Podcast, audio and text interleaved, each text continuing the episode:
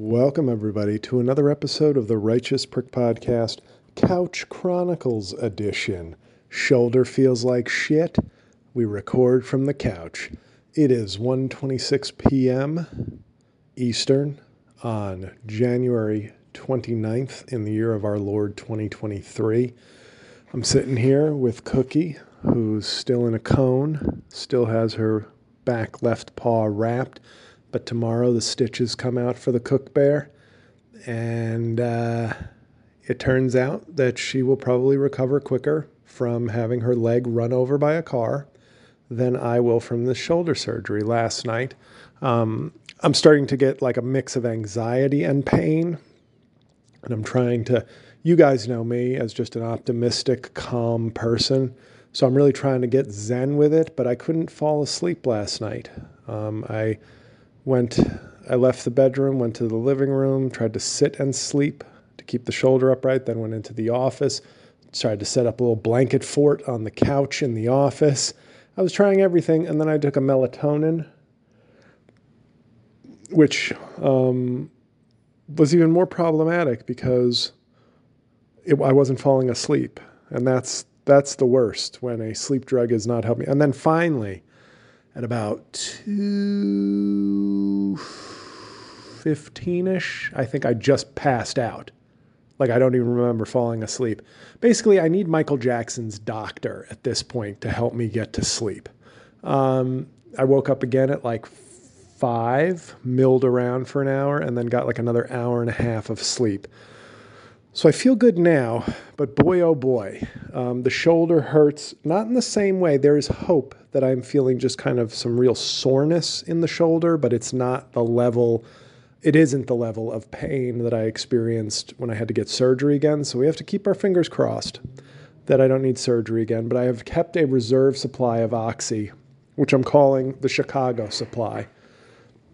The Chicago supply means I'm not canceling the show in Chicago. Okay, it's a big show. Uh, it's my next. Well, I'm in. Uh, oh, yeah, segue. Newark this Friday. If I have any New Jersey people, all the ticket links are on my website. I am in New Jersey at Newark um, uh, Friday night, and then Tuesday, February seventh, City Winery in Chicago. For God's sakes, get tickets. Tell any and all friends you have in the in the Midwest, in the greater Chicago area, that they they won't regret it going to this show. Um, and then after that, I have a show that I can't put on the website yet. It's kind of like a humor panel discussion show in Rutherford, New Jersey on February 22nd. So if that's anywhere near you, just maybe pencil in on your calendar. Details should be up on my website hopefully this week. Um, and then after that, all the March dates Montclair, March 2nd, Montclair, New Jersey, Boston City Winery, March 3rd. DC Improv, March 19th. Still don't have a ticket link for that. Have been asking for a month um, for a ticket link and confirmation on feature, and uh, nothing so far. So don't know why that is. Um, but yeah, so March 19th, DC, uh, in the lounge. So got to sell that show out. Only one show. So hopefully all my DC people get tickets uh, promptly when the ticket link goes up. And then March 24th, City Winery, Philadelphia. March 20, that's a Friday, March 25th, Princeton, New Jersey, and then March 31st and April 1st, new special taping. Um, we are still at two tickets sold between the two shows. So out of 230 tickets available uh, with two months to go, two have been sold. So we're on fire right now. I, I think it would be fitting for my career to end performing in front of an empty theater. I think that's probably, maybe that's what I should do just not sell any tickets and just go, this is this is about right. This is about my comedy careers. Uh, and, and, also, speaking of comedy career, uh, I got a W two from Showtime today. Um, apparently, I was supposed to get another check this year. That never arrived, but now I'm being uh, given documentation to show the tax man. So I think that's also pretty on brand for the JO comedy career um, double taxed on one uh, appearance. I'm guessing I got paid in 2021 when I filmed Billions. I got paid like a month later. And that's all I was told. And then I got a W 2 yesterday from Showtime for like like a $1600 payout and I'm like, uh, uh didn't get that. So I don't know if like when the show aired, do I get like I don't know any of the rules of Hollywood or anything, but do I get like another check when the show actually airs? No idea. No, was never told. I also am I'm very certain that I've only filmed one thing for Showtime. Like you would have heard eight episodes worth of Can Can't if I had filmed anything else for Showtime. So very peculiar that I, you know, I am uh, I have to present a W two to the tax man for money I never received. So we're to find out tomorrow from Showtime what's up with that. Um, and then uh, yeah, that's it. That's it. Then the career falls off a cliff, and uh, we say goodbye um, working on making some progress on at least a- obtaining my comedy albums. Um, they don't. They will not. They are not dead. They are not gone. I mean, they're gone from anywhere you can listen to them, but they are. The host site has them. So I talked to the person who had organized my albums over the last decade and a half, and they were giving me some info on how to get my at least the artwork and the audio files and all that. So that's good. That put my mind at ease. At least it's they're not gone from my ability to get them. But then this is the week where I find out how the fuck can I take action, get my stuff back up, clear up this licensing issue, etc. So it'll be a fun week between the shoulder pain and uh, the existential crisis of my comedy career and selling no tickets. So it's a it's a fun. We're we're we're we're really operating on no cylinders here at JL Comedy Inc. Um, I interrupted myself to mention gigs, shoulder. Don't know what I'm talking about. Um, but yeah, shoulder, shoulder. Um, I'm I am going to Chicago. Um, I, I'm not canceling. I'm actually tempted to ship my suitcase out there just just to eliminate any wear and tear that may occur. But um, I'm keeping a supply of Oxy just as a backup plan in case I'm on the road and like I'm in so much pain. I'm like, well, I'm doing the fucking show and going back and forth. So I've got that supply lined up.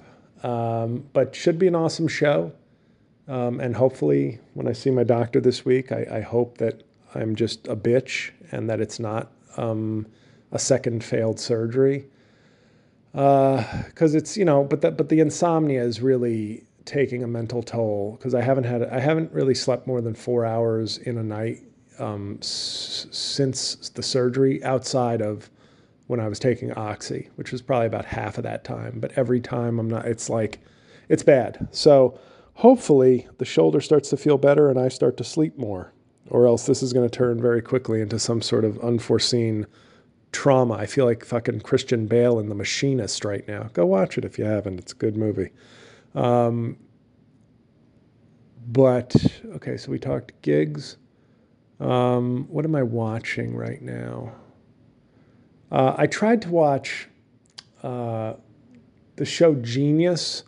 Um, like it was a National Geographic series. They're on Hulu. The first one was uh, Geoffrey Rush as Einstein. The second season was uh, Antonio Banderas as Pablo Picasso. And the third one was the one I was most interested in, which was uh, Cynthia Erivo as uh, Aretha Franklin but I never got around to watching it. I taped it, and I just and I finally started watching it yesterday. And I only made it one episode. It was terrible. Like no wonder it wasn't. She was nominated for for like acting awards, but I don't think this. I think the series was ignored overall, for good reason. Like I feel bad. I wanted to watch it because it's in, her, she has a rough life and is obviously a, an icon, was an icon and and a talent, and I know plenty of the music, but outside, like I, I, I always check with Rotten Tomatoes. Like if I'm watching something that's like fucking atrocious, I go, is it me or let me check what Rotten Tomatoes just as a guidepost says about this. And the review was like it was like seventy percent fresh, which is not a great score for a t- like a prestige limited series. And it said um, Cynthia Erivo is is excellent as Aretha Franklin. Unfortunately, the quality and writing of the show do not match her. And I was like, yep one episode, that's that is exactly the vibe I got. So nope, sorry Aretha. R E S P C T, but not for your S H O W. Um, what else have I watched? I'm getting very bored, as you can imagine, of content. I'm I'm finally comfortable enough to like read hours at a time, so I'm I'm starting to mow through the the George Michael biography. Very much, it's it's good. It's definitely good. Um, so glad I listened to whatever reviews I saw of it and, and picked it up. But uh, my review, I think I told you last week, or no, it wasn't up yet. It was going up. But uh, the review for Bono's book, the the movie, the book review show episode, is now up on Patreon.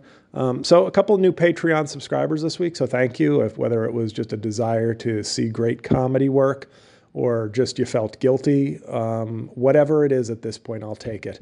So, um, just your friendly monthly, weekly, daily reminder that I have a Patreon, patreon.com slash JLCAUVIN. Uh, a lot of good stuff there. Um, join for a month, check it out. And if you enjoy it, I'll keep pumping out the content. Um, I needed a comedy, so I started watching What We Do in the Shadows with the Righteous GF, you know, just like nice 23 minute, 22 minute episodes it's I gave it a try at like a, a few, like a couple of years ago and just thought it was like it's okay, it's all right. Um, but I needed, I think, to be like a little more bummed and a little more in need of cheering up, kind of to to delve into a comedy. But I was, you know, there's just so much drama and action stuff out there, and there just isn't as much comedy. So. Um, I'm enjoying it. It's passing. It's like a good. It's a good like. Hey, I got we got a half hour. Let's watch one. You know, it does. It, it doesn't have to be binged. So we're we're making our way through season one of that. So it's. I know a lot of people love that show. I, I it's it's it's good so far. I'm I'm enjoying it. Uh, I'm obviously very much enjoying uh, two Sunday shows right now. The Last of Us, of course. Um, you know, Last of Us, my favorite video game, was my in 2013. I want to say I had it as my number. I used to do a top 10 things of the year. And in 2013, my number one thing, ahead of all shows, books, movies, etc., even people, was The Last of Us um, on PlayStation 3. So, and I'm enjoying the series uh, tremendously. And uh, also, uh, Mayfair Witches on AMC with Alexandria Daddario. Um, three episodes in, I, I very much like that show. So, um, and I was working on my Lestat impression, which was really butchered last week. But then I immediately, like said the righteous, I immediately had it better as soon as I wasn't doing the podcast. But if anybody does watch Interview of the Vampire, the guy who plays Lestat, oh, see, I can't when I'm. I don't know if it's is it stage fright. I can't. I can do it around the. There it is. It's kind of. You also do your vampire. It's it's a tough one to get, but I love that guy's voice. Um, I kind of want to hear what he sounds like when he's not in character because he's Australian, so the accent is put on. But I want to know if that's like his real voice or if he's really modulating his own voice because it's a very. I feel like the guy has a good look for a vampire, but he also, I think that voice is what sealed it for him in the audition. Anyway, um, Mayfair Witches though, three episodes in, I'm I'm I'm, I'm on board. I, I definitely like that.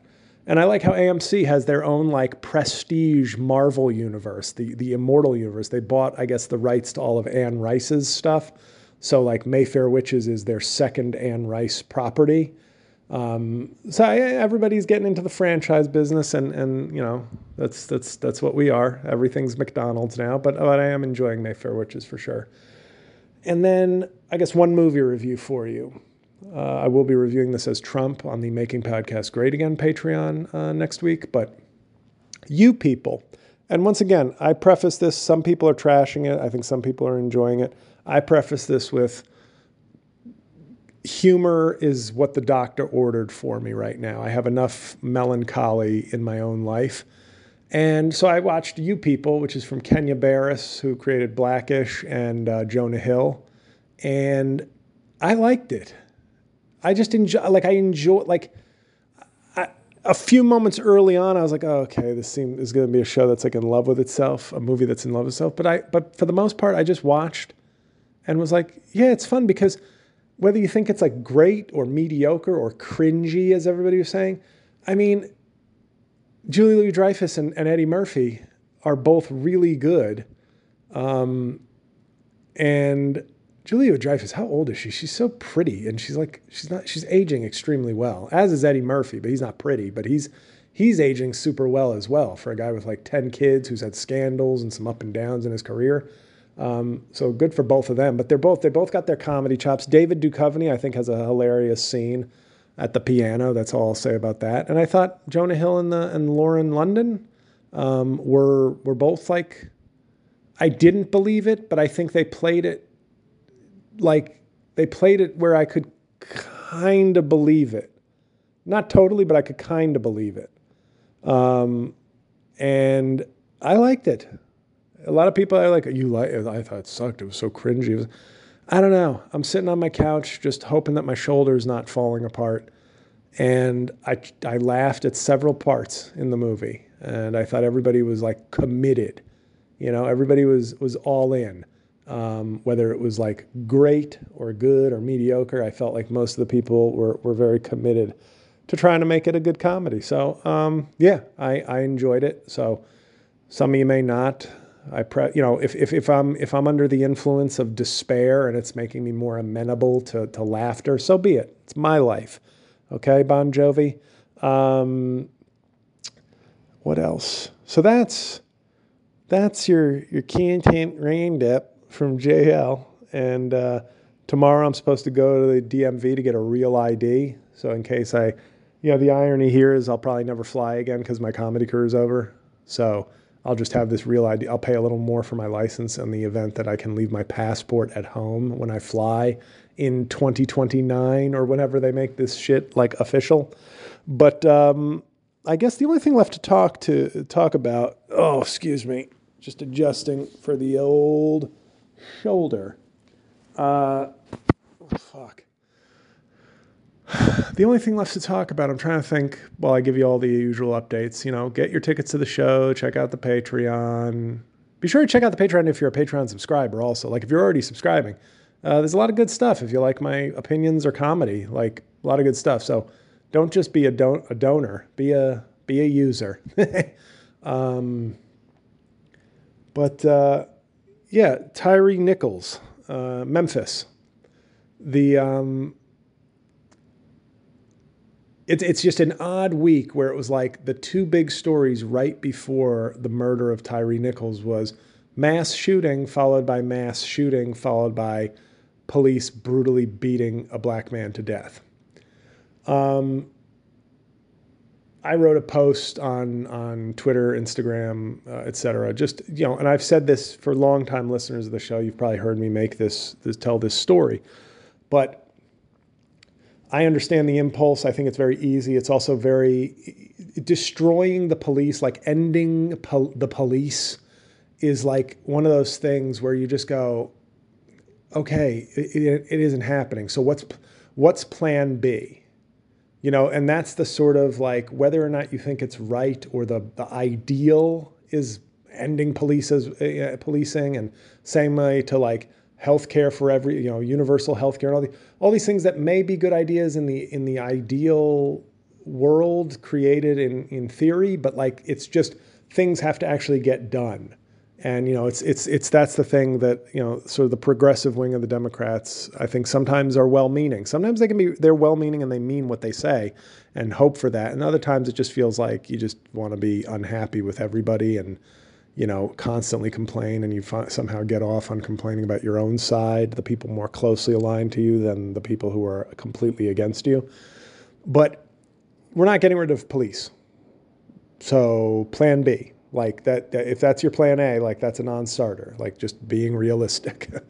but, um, what I found interesting is, you know, obviously this harkens back to George Floyd. I think I think watching that video was worse than Rodney King. Somebody disagreed with me on Twitter, and I was like, I don't know. Like, Rodney King was horrible, but he was on drugs. He he was.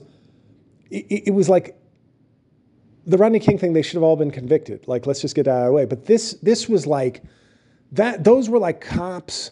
Like it, it, it even as bad as the Rodney King thing was, it felt worse. This one, like, it felt clearly worse to me these guys were like holding the guy up. It looked like a movie beatdown, like not even like a fight that you might see.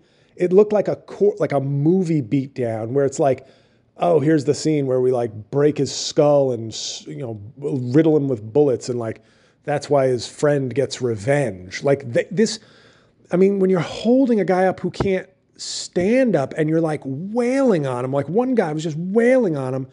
And then he's like, this, the, like, I, I said, and obviously people can cite other examples, and we don't know all the examples, okay? But this, this was like, you know, the only thing I can think of that was more shocking to the conscience, even though it didn't result in a fatality, was Abner Louima, where basically a, a, a, a group of, of NYPD cops, some of them on roids, basically took a dude who may have spit in their face. I forget what the what the instigating circumstance was, and then basically fucking raped the dude with a nightstick.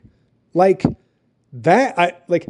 Even though, of course, Louima got a settlement. He's alive. I think he's still alive. But like he, but in terms of the conduct of police officers, that's the only thing to me that was my like more shocking. And obviously, Louima being a Haitian man, it had extra resonance in in my house um, with my father. But it was, I mean, that was that that was as heinous because it's brutally beating a man to death is clearly not the, the, the work police officers should be doing. And these people should be in jail.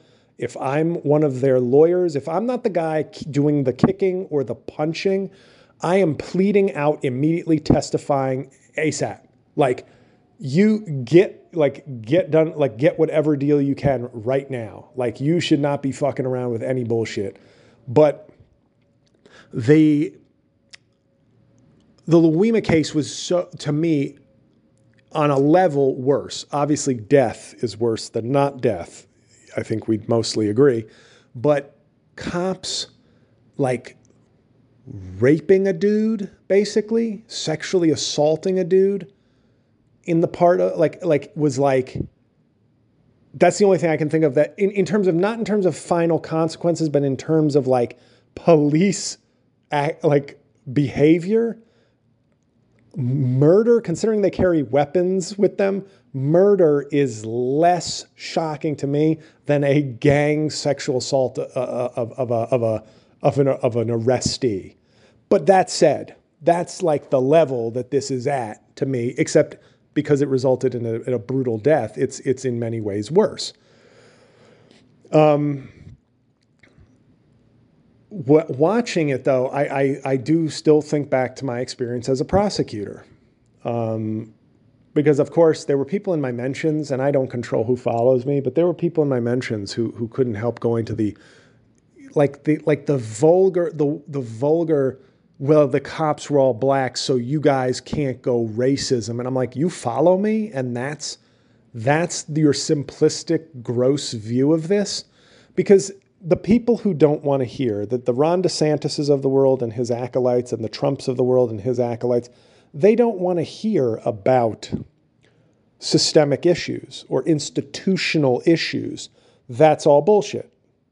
And yet, when this happens, they think that it's like some sort of black on black crime, that it's not police on black crime. Because, not to get too too fucking bogged down in legalese. But there was there briefly the Supreme Court had briefly um, ruled uh, the death penalty unconstitutional. I believe in the 70s. I'm forgetting the case, but I think it was a 72 case. And the way the the clever way that the the you know the abolitionists kind of pursued the case was they didn't look at it through the lens of the perpetrators, like oh more black men get the death penalty than white men. They looked at it through the lens of the victims that black victims, killers, got the death penalty less than white victims did. And in that, they were suggesting that the victims are not getting sort of due process and justice, it, taking it away from just like, you're racist for condemning black men to death. It was like you're racist for not giving black victims justice. It, it was a clever, a clever, worthwhile argument. And it worked for, I think, 14 years before the Rehnquist Supreme Court or the Burger. Might have been the Burger Supreme Court. But before the a more conservative Supreme Court reinstituted the death penalty. Yay, more death. So I think in this case, it's a similar thing. You're looking at it wrong if you simply look at white cop, the Derek Chauvin. Derek Chauvin's in jail. And I hate to say this because the George Floyd uh, murder was horrible. And uh, by the way, another very good book review episode of on the Patreon uh, when I reviewed the book, the National Book Award nominated book. Uh, my na- his name is George Floyd. Um, which of course when i posted that i was reading that people who'd never read the book because it had just come out were writing to me he's no hero. Like oh well you, you didn't read the book. Why are you so tri- talk about triggered. Why are you so fucking triggered at a book that simply tells the whole story of george floyd warts and all a man struggling economically a man trying to do better in his life who did not deserve the death penalty for fucking basically doing nothing. he had a lot of dirt. He had a lot of ups and downs in his life, but he also had a lot of friends and, and a lot of people who thought very warmly of him. And that was the, the purpose of the book, I think, was just like, yes, we're going to give you a full picture of, of the man and not just a caricature or a, or a little a little photo on social media. Great book, really enjoyed it. Anyway, enjoyed it in terms of it was a it was a good experience reading it, even though it's obviously a tragic story. Um, I, and I hate to say it, the Derek Chauvin thing, I, I didn't, I felt disgusted by it. I felt more disgusted by this. I, I know there was a methodical, slow arrogance to what Chauvin did. And by the way, um, it was a it was a rainbow coalition of cops leading to the death of George Floyd. An Asian, a two whites, and a black cop were all um, involved in in that case. None intervened.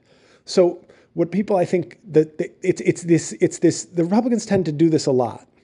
They like to it's with remember with voting. Oh, you can't the, can't we won't we won't allow you to count early votes until election night. And then they go, why is it taking so long to count all these votes? Something suspicious. In other words, they set up a rigged a rigged perception of like, ooh, we're not going to let you do the obviously right thing, and then we'll we'll stop you from doing the right thing, and then accuse you of doing the wrong thing because we stopped you from doing the right thing. So with this, it's kind of we don't want to teach our kids about systemic issues, institutional issues dealing with race, so that we can then play the simple card when we say, look, black cops killing a black guy, not racist. Well, that's because you never want us to talk about how the institution of policing and law enforcement in this country is rooted in many uh, racist traditions and stereotypes and issues. You don't want to learn that part so that you can then make a simple wrong answer later, like, look, black cops, not racist. It's the blue. It's the blue that creates the racist system. And like with the death penalty cases, that's why I brought that up. You look at the victims. How do, how do cops disproportionately treat black men? That's the issue. Not who's disproportionately treating black men poorly, but how does how do police police black men versus how they police other people? If you only look at the color of the cop, you're ignoring the more important issue, the same way that in the 70s they made that argument of no, no, look at how victims are treated differently and how they how they're perpetrators are punished disproportionately. A white life gets a harsher punishment than a black life. That's the sort, and once again, wouldn't that be another prong of a Black Lives Matter uh, argument? But we can't say that either because we have to pretend, we have to pretend the willful ignorance, pretend like Black Lives Matter means no other lives matter, when of course that's not what it means. There's just too many examples of disproportionate treatment against Black lives that say, well, we're saying Black Lives Matter because you act like they don't matter. You're the ones, you, your actions created the need for a phrase like Black Lives Matter. Um, and there haven't been a lot of Blue Lives Matters coming out. And, and that's the other flip side. The black cops were indicted very quickly, as they should have been. This isn't one of those, I'm not making the argument of like, why are the brothers getting treated worse? Interesting. No, fuck them.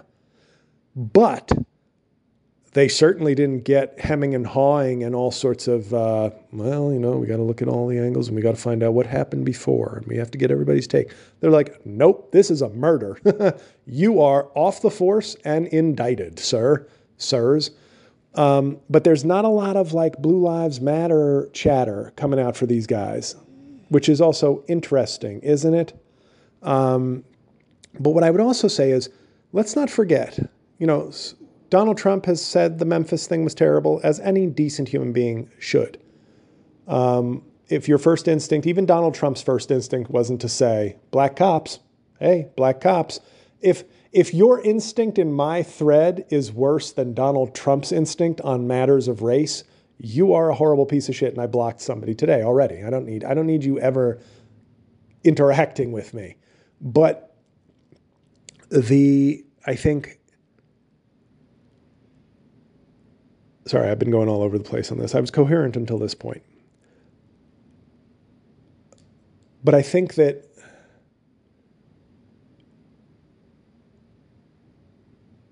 I just think that it would be interesting to see the. It's just interesting to see that the Blue Lives Matter people are not out in full force about this, um, nor, nor should they be. But you know, what I would say is George Floyd united the world. Really, everybody, Republicans, Democrats. It was the easiest slam dunk to condemn that. But then harder things came out of it. Like, yes, I believe the phrase defund the police is a fucking stupid phrase. It just is. It's bad politics. Sorry. I live in the real world. Um, and you get like a pat on the back and, and fist emojis from like your your your progressive allies if you go all the way, but it's like that's a stupid phrase.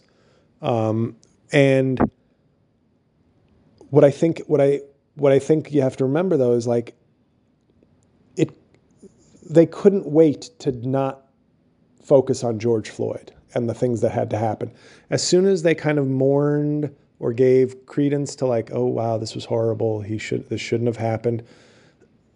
They want to shift as quickly as possible to discussions of policy and wokeism and liberals going too far. Like we're on the clock now.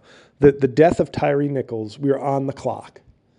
We are on the clock until half this country gets to that place where they can go, okay, well, no, what happened to him was sad, but now you're going too far. Like the, we are on the clock. I, I, I give it, you know, by spring, we will be at a place of like mocking the left for going too far and forcing people like Joe Biden into a, you know, the progressives forcing him into like being looking more progressive and Republicans accusing every moment. Remember, this is a country where when Barack Obama said, empathized with Trayvon Martin, he was called divisive by the right simply because a dead child evoked, got empathy from President Obama. That was divisive. It was like, how's that divisive? Like, what's the other side? Like, dead innocent child, or now we have just a heap of evidence that George uh, George Zimmerman is a fucking piece of shit. Not that you couldn't know that from the one incident where he followed and murdered a child. Um, he's a piece of shit. And so what's the other side? What, what like who is Obama dividing? Those who think black dead unarmed children are a bad thing and those who don't? Uh, then if that's dividing you, you're the problem. but we are on the clock before Tyre Nichols. Um, they will throw these cops under the bus as they should, as they should be. But that that will be like once again like a penance, like the way Derek Chauvin was so easily thrown away as like a oh he's like the the the blue life virgin sacrifice that we'll throw into the progressive volcano and then we can go back to business as usual complaining about all the changes that people want to make so that a George Floyd doesn't happen again. We can just say Derek Chauvin's in jail, back to business as usual, don't be woke, don't make my kids feel bad in school, don't insult white people, don't call us a racist country, don't insult law enforcement. But yes, Derek Chauvin's bad, moving on. And that's what they're going to do with this because that's, you know, that's what that's what happens. Like I'm not this isn't me making like some bold prediction of like watch uh, pay attention everybody. In 6 months remember this podcast. You don't have to remember this podcast. Like it's going to happen. I, I, this isn't me being like bold. It's ha- it's going to happen because it always happens. Um, and it's sad. And and what I would say is what I what I making it personal to my own experience. I've said this before, but if you haven't heard this, forg- if you have heard this, forgive me. But when I worked at the DA's office, it was my first job out of law school, and I, um, you know, I'm a, I'm a, I'm a biracial church-going person. I, I, probably am a little socially more socially conservative than the average um, lifetime Democrat, but you know, as a whole, I'm a left of center person for sure. But you know, I went to the DA's office. I, I, wanted to do trials. I found I thought it would be a cool job to have. It wasn't a terrible job, but I worked in the Bronx. Now the Bronx is a diverse borough, but in the cases that I saw, majority of vast majority of the names I would see on criminal complaints were Latino. Sanchez, Diaz, Gutierrez, etc.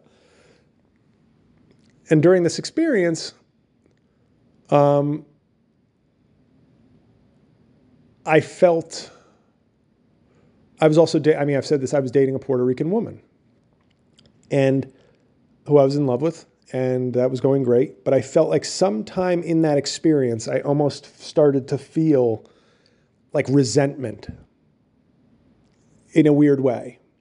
Not for any individual defendant, but in terms of like every day, I'm you know I'm I'm seeing my my girlfriend in her world, and then I'm seeing all these guys, and I started to feel this kind of like hostility, if I can call it that. Like, and I had to check myself. Unfortunately, you know, ba- my background, my education, going to a quote unquote liberal liberalish college, Williams College, where you you you're exposed to other things. Sometimes you don't even realize you're being exposed to things, but you sort of I got into a fight with with friends early into law school from high school because one of them casually threw around, pardon me, but threw around fag. You know, and it was a word I used in high school plenty.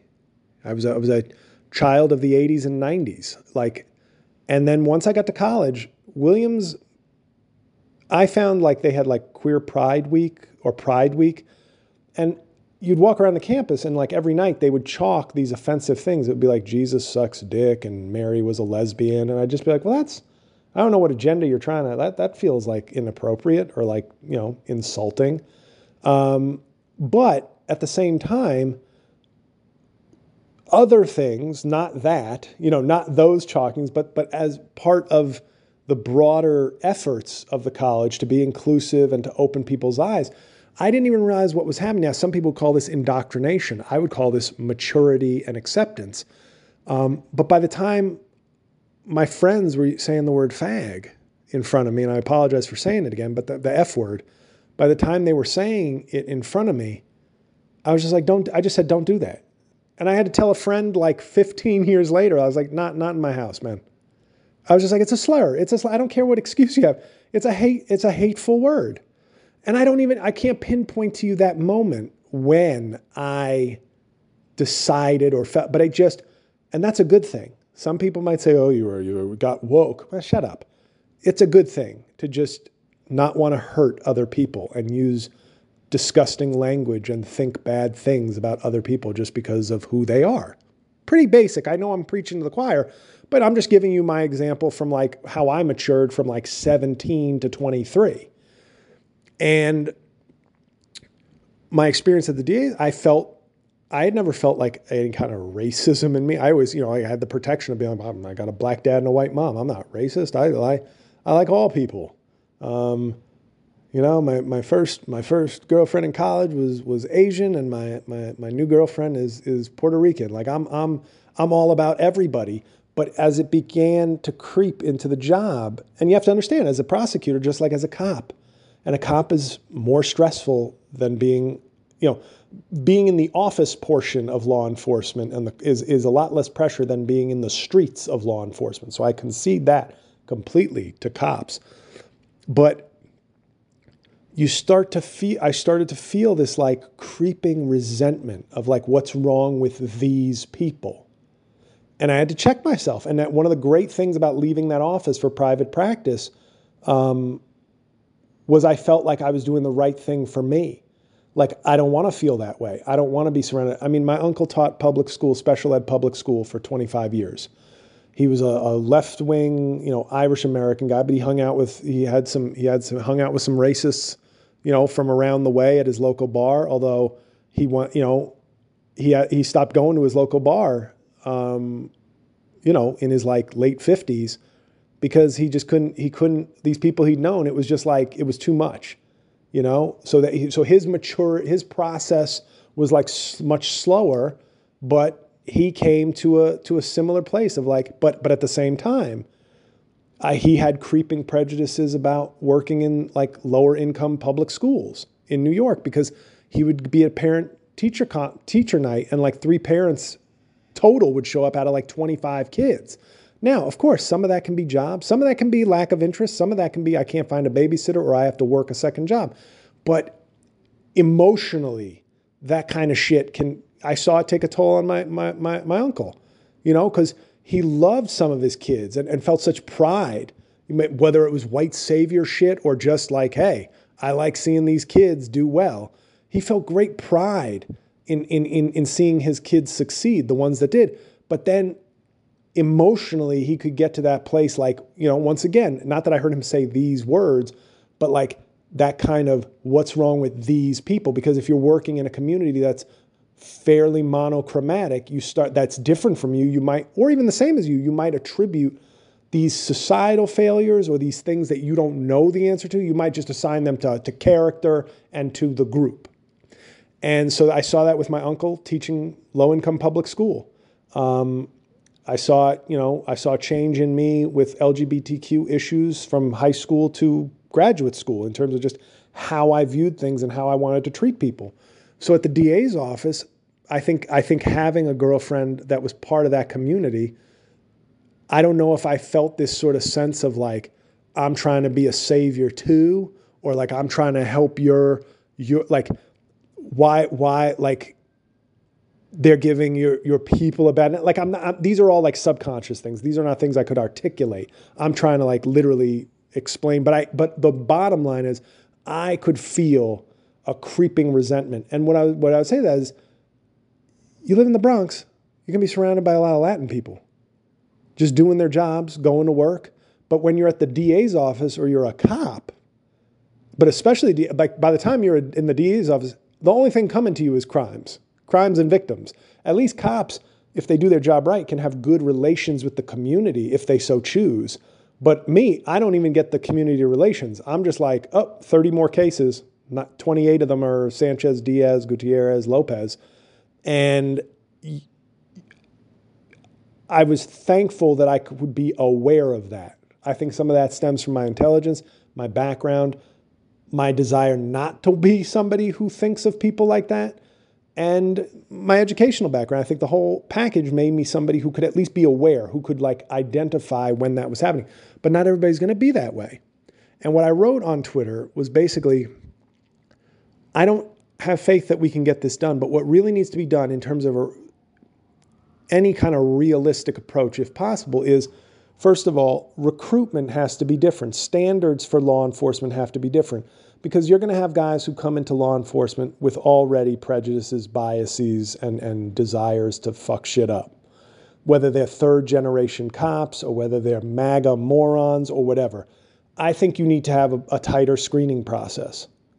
I think, you know, more education is better. Like I remember NYPD like lowered it. I think they wanted a college degree, and then it went from a college degree to two years of college. And I remember a cop telling me when I was at the DA's office, it was either a cop or, an, or, an, or a prosecutor, but saying like, "Oh, get ready for the shit show year uh, a few years from now." Meaning, you're going to have people who are less exposed to broader education. You're going to have people who are younger entering potentially, like like things like that. Um, so I think the recruitment process has to be different. This is this goes beyond like like the the fix-its, which are like the national, the federal legislation that's been you know thanks to Tim Scott um, went nowhere after George Floyd. Those are things that will like be more about I think in many ways holding wrongdoing accountable. But I'm talking about more of the preventative shit, which is generational, not just like well, if you do this, you're getting the death penalty. This is like, how do we change the culture, which is a lot harder. And we don't have the we don't have the patience for climate change work. We, are not going to have the patience for uh, on either side. We're not going to have the patience for 20 years of changing how policing works from from from the beginning of policing. So obviously, I think we need to weed out some people in the beginning. But as I'm giving you my example, I can freely admit that being a cop, the same way it had my uncle's experience as a teacher, my experience as a prosecutor, being a cop will shift you and change you. And so I think there needs to be real constant training and updating and check ins and psych work and community interaction, not like a fucking cop playing basketball once a week for a social media video, but like real you need cops to live in communities. I had to live in New York City as a prosecutor. It was a part of the employment agreement, which was expensive. I lived at home for two years because I was like, well, fuck, I can't afford, I don't want a roommate that I'm not related to. So, mom and dad, I'm coming back with my law degree. But cops can live anywhere. So they end up living in like fucking white suburbs, like outside the city. They form their own kind of clique. They have no connection to the community in many ways.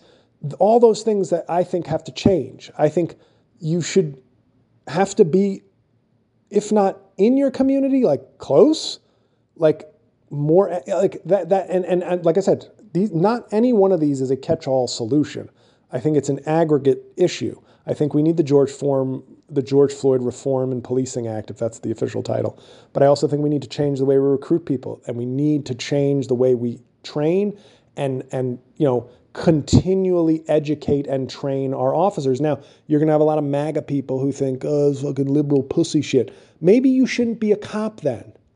Like maybe you should have been weeded out. And I'm not saying to have a political test, but if you think being a cop is about being fucking macho, you're maybe not the right guy to be a cop. I want tough people as cops, but I don't want macho people, if that makes sense. Um, macho is for show, tough is about your fucking character. And I just think we've got to train and update like constantly. There has to be a constant recognition that, like, hey, maybe you shouldn't be working the beat all the time. Maybe, maybe a rotation you know, where you do, uh, and I don't know, I'm speaking somewhat of ignorance, but like maybe I don't want my cop being just fucking on the anti crime unit for, for years at a time, thinking he's a fucking scorpion, like all these fucking names that these groups have. I think you need to change how we recruit people. And I think you need to be more vigilant in how you monitor people. And then you need to be more punitive when, when officers do wrong. So I think it's a three, it's a cradle to the fucking grave approach, pardon the pun. I really think it's a cradle to the grave. Now, what I'm saying does not involve defunding police, ending police, but it does involve really changing policing for the better um, in terms of who becomes a cop and how they stay cops. Because the thing you have to be on guard for, nobody, I don't ever hear anybody talk about this, but I talk about it from a per- perspective of being a prosecutor, and I'm, I am sure it can only be worse as a cop the pressures of the job, if you take a bad person, being a cop is going to probably make them a worse person. If you take a good person, the nature of police work, if it doesn't change, can change a good person into, at best, maybe a cynic, and at worst, into a fucking terrorist on the streets. So I think that's that's my take on all this. It's a it's a fucking tragedy, but I think you gotta be realistic about what you have to be ambitious but realistic. And I think too many people are ambitious or or clout chasing or looking to be outrageous or or are genuinely outraged and emotional and that's totally understandable. But when the dust settles, ambitious but realistic I think has to be the approach. Um, and you know, like I said, change how you recruit, more education for cops. Um, train the cops better, continually educate and check in with cops. Not just when they shoot somebody do they get a psych eval. And once again, admittedly, I'm speaking of some ignorance on this. Um, but keep your people keep get good people to do the job and then keep those good people as good people and when they and if they still become bad people, punish them harshly. And that's I mean it's it's maybe simple to say, but I was hoping maybe my personal experience in my family and in my own job maybe gives it a little more credence, a little more self-awareness, but that's what I think has to happen and that's what I hope happens, but you know, unfortunately, this I think should be um, universally kind of understandable. Like we want good people to become cops. Can't we all agree on that? And we want cops to not become jaded and biased because of the nature, the difficult nature of their work. Can we agree on that? Sure. And do we agree that when a cop really does violate their their their oath to protect and goes overboard and, and does criminal activity that there's no excuse for, we want them punished harshly. Yes. But the problem is, in between those very broad strokes, is a lot of wiggle room for politicians to manipulate people, manipulate the issues, oversimplify the issues, and then you get nowhere and people retreat back to their to their two sides. So um, there, guys. See, sometimes there's things even more depressing than my comedy career, and I can become uh, very articulate and thoughtful. So, not afraid of becoming a criminal justice reform advocate on a comedy podcast. God, Ron Reagan Jr., I didn't think you were going to show up. Thankfully, you saved the end of the show. So that's my take on all that. Um, feel free to share the episode if you if you thought this was a good one. Um, please give it five stars on Apple Podcasts. I'm I'm still under 200 ratings. Would like to get over that. So just do that now while you're listening. And even more important, get tickets to some of my shows. Join my Patreon. Be good to each other. Stay healthy. Stay safe. If you're a praying type, well, first pray for Tyre Nichols' family, but then please pray for my shoulder if you have prayer left over. Um, but I will see you in Newark and Chicago in the next week. Um, check out Making Podcasts Great Again if you don't already. It's a it's a it's you know an excellent character based podcast every week with me as Trump. It's still going strong, and I'm still fucking funny on it. Um, contrary to what I thought I'd be doing at this point, but uh, and um, the special is coming along. So prayers that it can come out in February or get bought in February. Who knows? But uh, I feel a slight tinge of optimism. So thank you for listening, guys, and I will see you next Tuesday.